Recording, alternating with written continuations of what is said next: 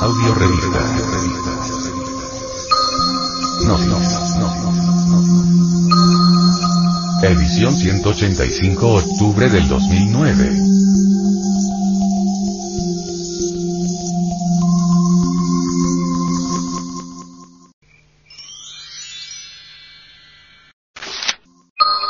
Editorial. La paz no es de la mente, es del corazón tranquilo. En una conferencia dictada por el maestro hindú, J.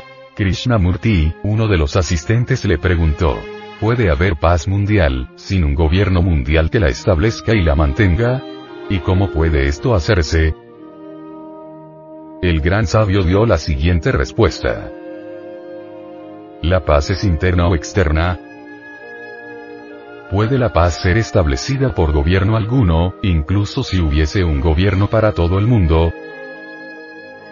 Puede establecerse el orden en lo externo, sin la constante amenaza de la guerra, pero incluso eso puede tener lugar solo cuando no hay nacionalismo, cuando no hay fronteras, ya sean políticas o religiosas. De modo que hemos de ser claros sobre qué queremos decir con la paz. La paz es de la mente. Y puede la mente estar en paz mientras ésta sea ambiciosa, codiciosa, envidiosa. No es la mente codiciosa, envidiosa, adquisitiva la que ha creado esta sociedad de lucha en la que vivimos. Nuestra sociedad está basada en la adquisición, la envidia, la codicia, la ambición dirigida a hacer algo. De modo, que en nuestra sociedad hay un constante conflicto y batallar. La paz es representada con la palona del Espíritu Santo que es el Dios conciliador de modo que la paz no es de la mente. Esta no puede crearse simplemente por medio de la mera legislación. Mientras exista el espíritu nacionalista, que crea gobiernos con sus respectivas fuerzas armadas, mientras haya fronteras y divisiones raciales, estamos condenados a tener guerras. Por ello el hombre pacífico no pertenece a ningún país, ni puede pertenecer a religión alguna, porque la religión en la actualidad es meramente un dogmatismo organizado. Esto que llamamos paz es algo que ha de comprenderse internamente, y no simplemente por medio de la legislación o a través del consenso de opiniones diversas. Si lo observamos vemos cómo rendimos culto al nacionalismo y enaltecemos la bandera de un país en particular. Nos identificamos con lo que llamamos India porque, siendo pequeños, vacíos internamente, y viviendo en un pequeño lugar como Madanapalle, esto nos da cierto orgullo, alienta nuestra vanidad llamarnos indios. Y por ese orgullo y vanidad estamos dispuestos a matar y a ser matados.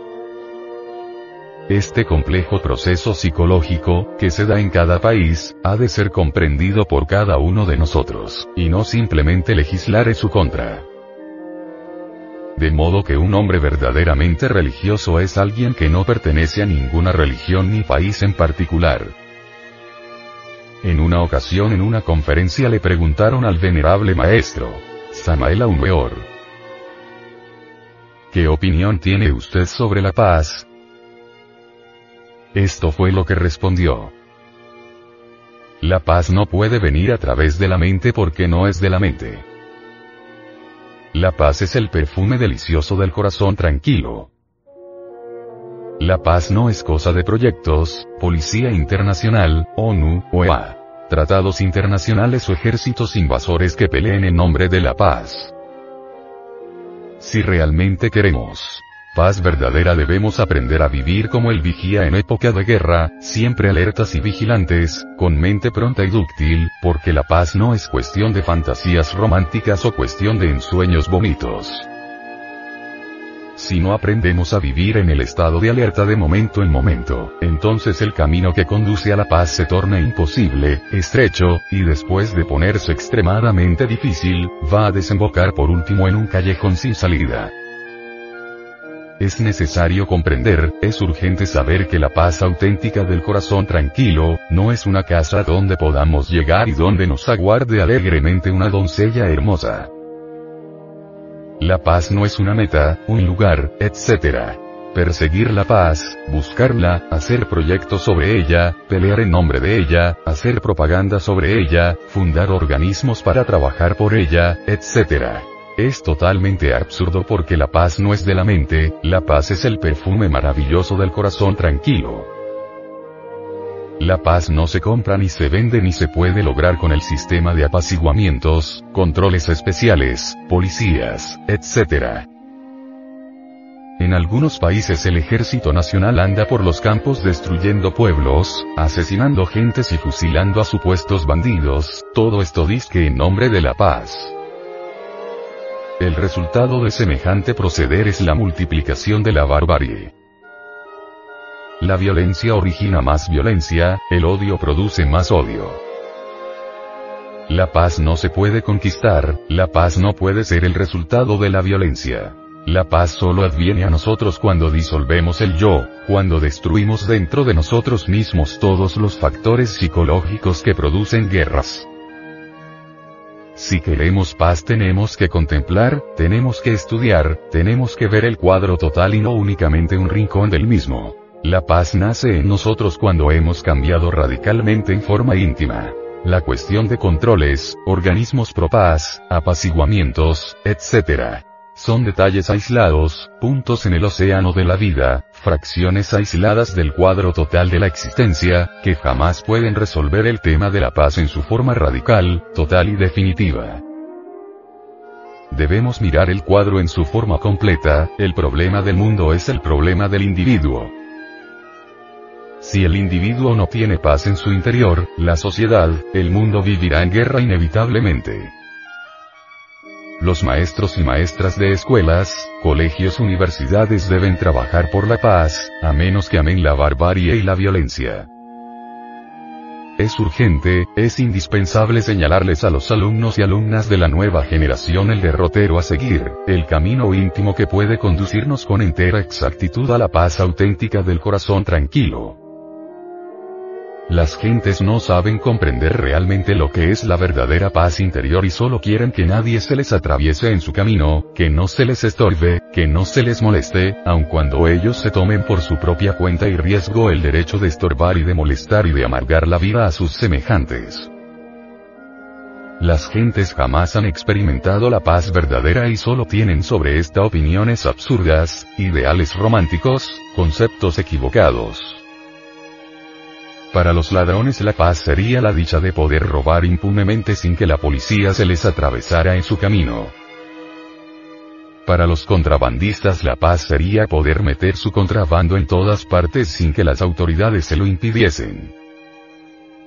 Para los hambreadores del pueblo la paz sería vender bien caro, explotando a diestra y siniestra sin que los inspectores oficiales del gobierno se lo prohibieran. Para las prostitutas la paz sería gozar en sus lechos de placer y explotar a todos los hombres libremente sin que las autoridades de salubridad o de policía interviniesen para nada en su vida. Cada cual se forma en la mente 50.000 fantasías absurdas sobre la paz. Cada cual pretende levantar a su alrededor un muro egoísta de ideas falsas, creencias, opiniones y absurdos conceptos a sus antojos, a sus gustos, a sus hábitos, costumbres equivocadas, etc. Cada cual quiere autoencerrarse dentro de un muro protector, fantástico, con el propósito de vivir su propia paz equivocadamente concebida.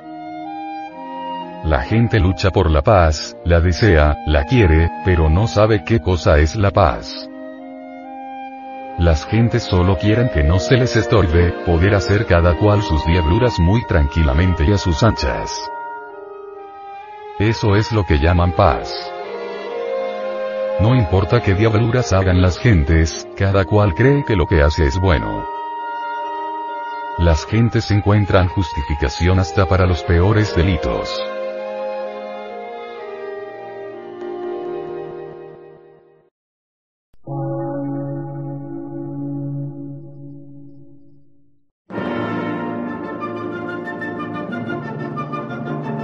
emisora gnóstica transmundial. Por una nueva civilización y una nueva cultura, sobre la faz de la Tierra.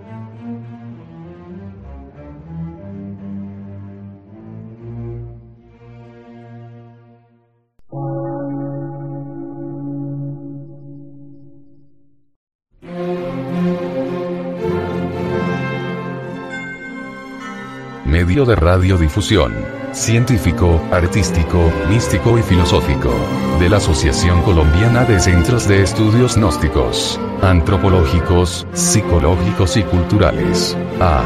C.